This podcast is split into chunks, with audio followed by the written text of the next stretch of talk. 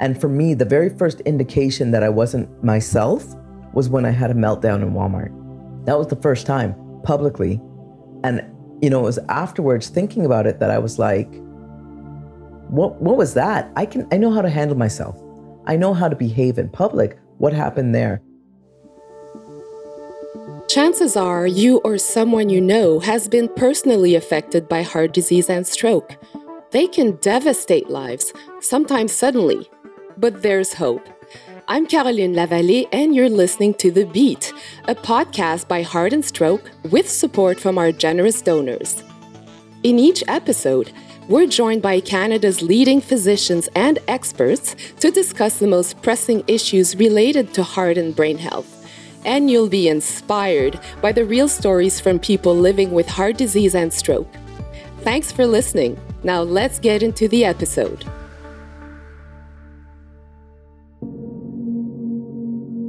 After being diagnosed with heart disease or having a stroke, or in my case, being diagnosed with a heart rhythm disorder, you can become intensely aware of the fragility of life.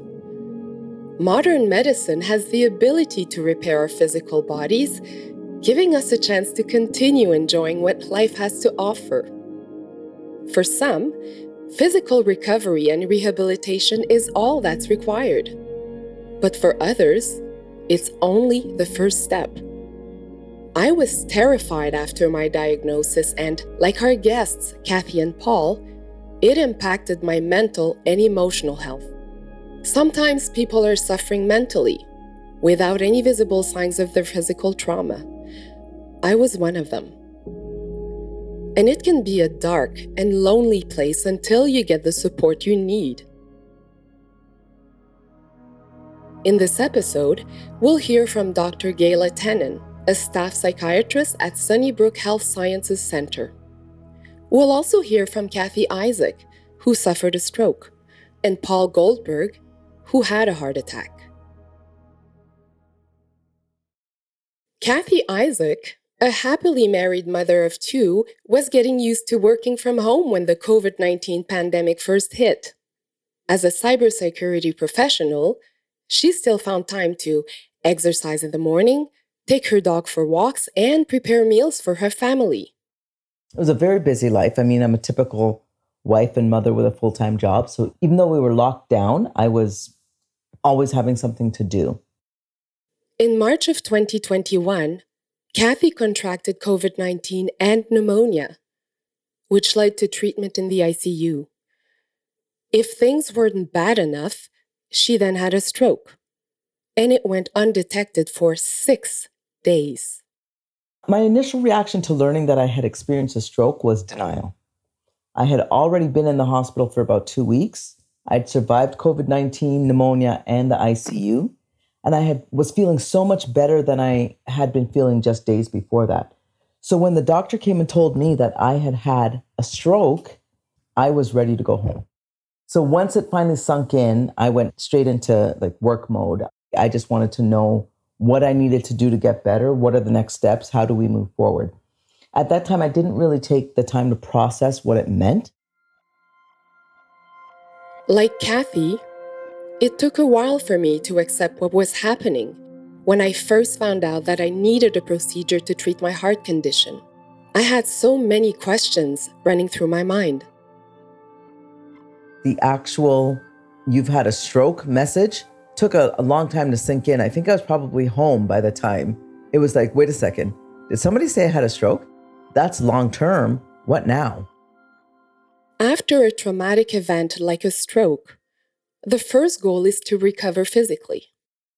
But in the background, mental health issues can exist unnoticed. So, after working on the physical recovery, I started to notice some other challenges that I later learned could be tied to having a stroke, like difficulty multitasking, difficulty understanding what people were saying on TV. Then there were some more serious or impactful issues like uh, sensitivity to noisy environments and a, just a low tolerance for frustrations. Along with that came a bit of impulse control issues and just not feeling like myself. And for me, the very first indication that I wasn't myself was when I had a meltdown in Walmart.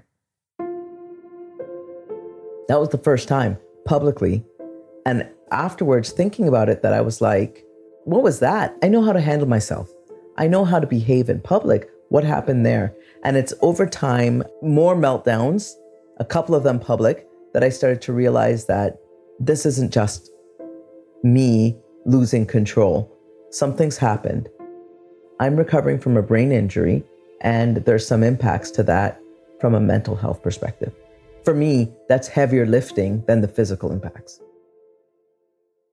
What Kathy was experiencing is not uncommon, according to Dr. Gayla Tennen, who works in the field of medical and geriatric psychiatry. She focuses on post stroke psychiatry. So, there are several impacts of heart disease and stroke on patients' mental health, including depression, anxiety, cognitive impairment, as well as apathy. We also see other emotional changes. For example, some people have trouble regulating their emotions after stroke, and some people have PTSD from their medical experience as well. There's also fatigue, which can have an interplay with all of these issues. Psychiatric or mental health issues occur quite commonly after a stroke. We know that about one third of people who have stroke develop depression, so that's over 30% of the entire stroke population. Anxiety is also very common at about 25%, and the two often occur together. We also see cognitive impairment, which occurs in about 25% of the post stroke population, as well as other emotional changes or apathy that occur in about 20% of patients following stroke. And it's important to note that one or several of these issues can coexist. Paul Goldberg, a 54 year old father of two and the owner of a construction business, had a heart attack in April 2018. About 10 o'clock at night, I was getting ready for bed, and uh, all of a sudden I felt excruciating pain in my chest and radiating into my uh, left arm. I uh, wasn't too sure if I was having a heart attack, quite frankly. I, I didn't know what it was, but it was excruciating. Paul had a lot going on in his life at the time. The demands of running his business were plenty of responsibility. I have to say, I was fairly intense guy. I very type A personality. I, I'm juggling a lot of things at work, and you know, I like to be very responsible. So I take everything in my life quite personally. Paul received a life-saving procedure to open his blocked artery. Like Kathy, it took a few days at home after leaving the hospital to process what he had experienced. It took a while before it really set in when I really realized that I actually needed other people's help. And that was tough for me because I'm quite frankly one person who really doesn't feel like I need a lot of help and I'm very independent to a fault. This was a hard one to get home and then realize that I needed other people's help. Well, first of all, I was angry post uh, heart attack I'm sure I had a little bit of anger even before. But after my heart attack, I, I did feel angry and I did feel life is not fair and so forth. But the biggest problem I was having was with my medications. So I was on several different medications, and I guess the doctors were just trying to get the dosage right. And, you know, I was on heavy beta blockers, which really slowed down my heart rate you know, and I couldn't walk half of a block down the street without being winded. And I was a few weeks post heart attack, and I'm listening to people that are getting further ahead than I was. So I was again getting frustrated, getting angry. And I think the meds had a huge role in my you know lack of recovery. Eventually the doctors did get it right and they took me off some of these strong beta blockers and it was almost like a switch going off. I did feel much better as far as my mental health goes, until they got those medications correct, I was really struggling. I was struggling with wanting to live. I was struggling with, you know, catching my breath. I started feeling like a really old man. And uh, at 50, I really didn't want to feel that way. To Dr. Tennen, Paul's emotions are understandable given the trauma he had gone through. Many people go through an adjustment just in wrapping their heads around the idea that they had a life threatening event, like a heart attack or stroke. These events are often shocking and can cause fear or emotional distress. Patients may be left feeling discouraged about their recovery. They can also feel misunderstood or disconnected from others now that they've gone through something that other people usually haven't. And this may be especially true for people who are younger or people who are lucky enough to walk away from the event without a visible deficit because they seem fine to the people around them, but inside they're not feeling fine. Also, there are added challenges of coping with physical symptoms, new medications, or lifestyle changes. Research has shown that mental health can play a critical role when recovering from heart disease or stroke. Both cardiac and stroke patients with depression have been shown to have worse functional and rehab outcomes than non depressed patients. They also have higher morbidity and mortality, which means they do worse medically and have a lower survival rate than non depressed patients. It's very important for patients and caregivers to be aware of depression and related issues because treatment can make a difference. And though the exact mechanisms are not totally understood, there are likely biological changes with depression and there are also behavioral aspects, which make sense if you think about it, because if someone is struggling with depression or anxiety, it is less likely that they can work hard in rehab or establish the new lifestyle habits that will be important for recovery and staying well. For example, starting a new exercise routine or taking new medicines every day or modifying their diet or quitting smoking. It's challenging for many people to do these things when all is going well. So, we can only imagine how depression, for example, might interfere with people's ability to carry out these important changes. For Kathy, recovery has been both physically and emotionally challenging. After leaving the hospital, she was still recovering from pneumonia in addition to her stroke. She would lose her breath going up or down just one flight of stairs. So, attempting to do any kind of recovery therapy was really challenging and also very frustrating because I knew there was work for me to do. I was just completely incapable of doing it. So I would work first on the breathing exercises and really strengthening my lungs and getting to a point where I could maintain some level of exercise for longer and longer periods. Immediately after going home, I started receiving some in home uh, therapy, physical and occupational therapy.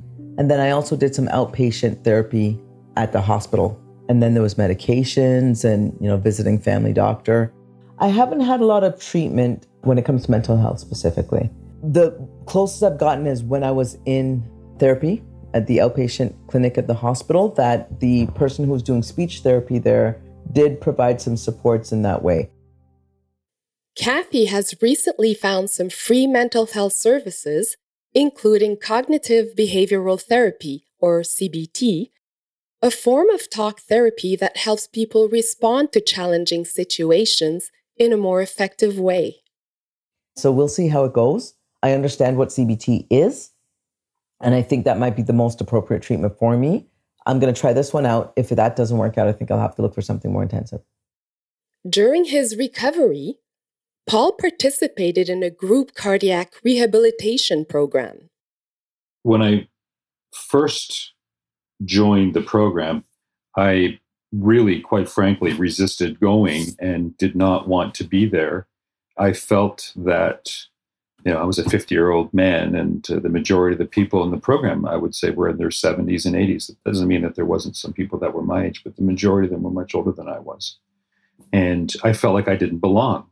But as I've since learned, you know, heart disease doesn't uh, check and see what your age is. And I really didn't want to be there. I felt angry still that I had to go. It took me a while to realize that these people are actually there to help you.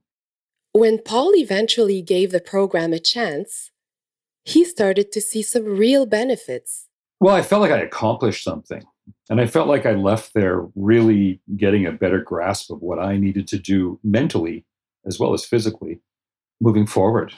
You know, it's kind of like giving somebody the tools that they have to work with and then sort of setting you on your way. That being said, they've made it very clear that they're always there if you need or have questions. We had one session where a social worker had joined the group. They broke us down into groups of four and five.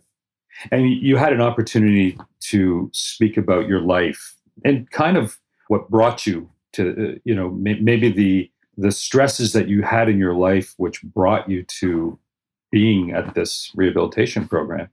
And some of the other stories were very impactful. And I realized that I didn't have much to complain about.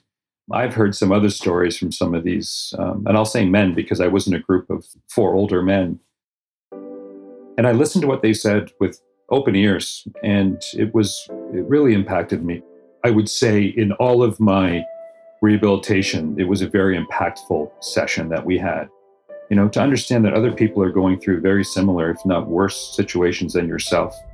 And understanding that um, these older men were sharing their stories and sometimes actually looking at me, thinking, oh, he's the young guy over there, and maybe he can benefit from what I have to say.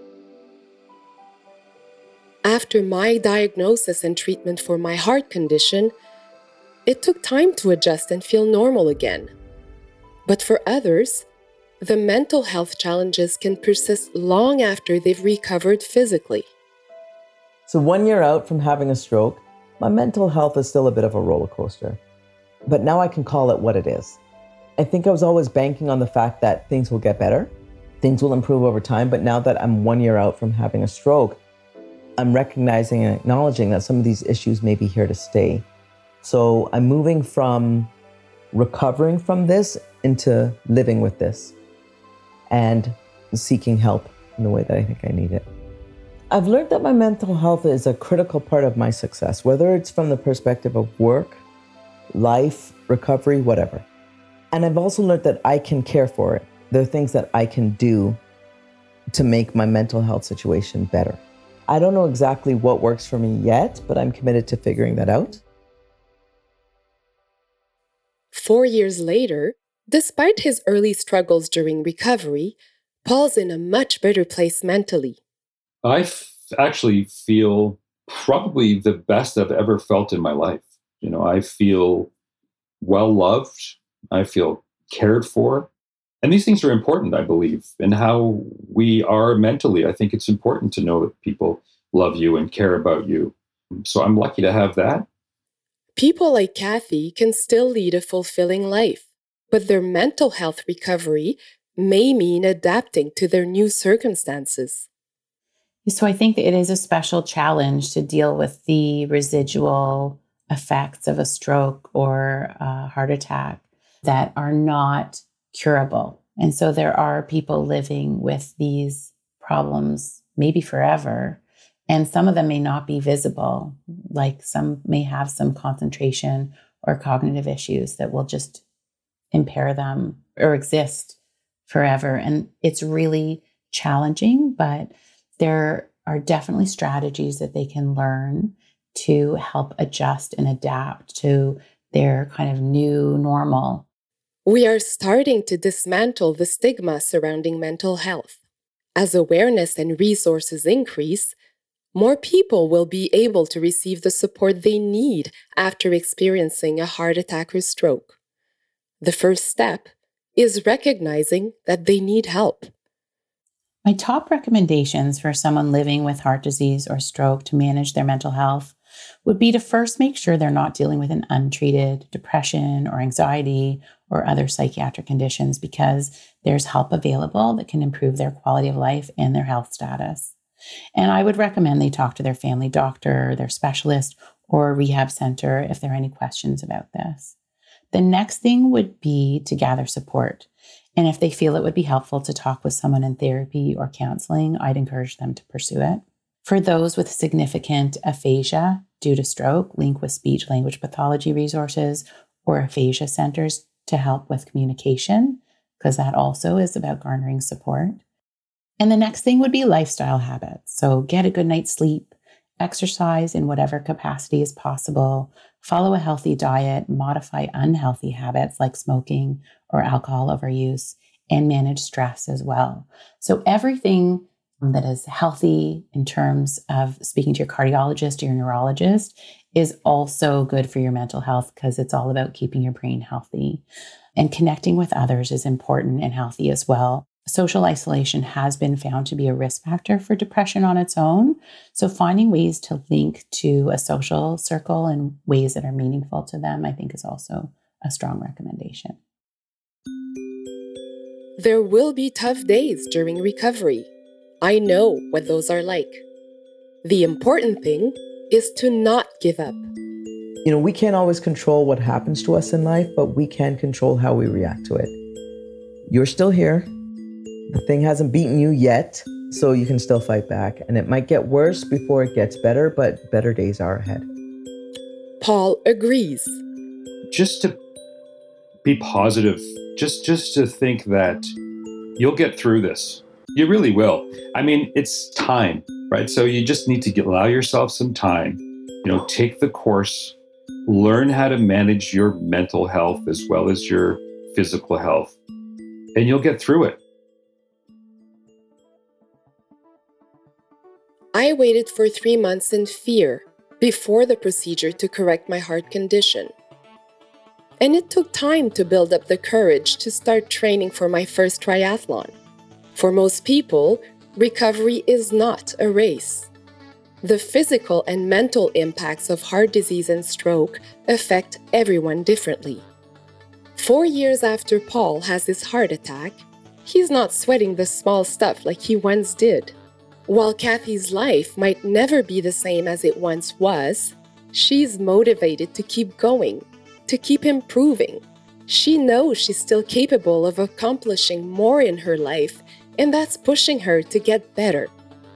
To support her and others experiencing mental health issues, we need to raise awareness, provide resources, and be compassionate. You can get involved by going to heartandstroke.ca and clicking on How You Can Help. Because the more we can help those living with heart disease and stroke, both physically and mentally, the more likely they can get back to enjoying what life has to offer. Thank you, Dr. Tennen, for your expertise. And thank you, Kathy and Paul, for sharing your stories. Thanks for listening to The Beat, and a special thanks to our donors for making this podcast possible. Subscribe now to stay informed, get inspired, and rediscover hope. Don't forget to rate and review the podcast so we can reach even more listeners. Stay tuned for our next episode. Until next time, I'm Caroline Lavallée.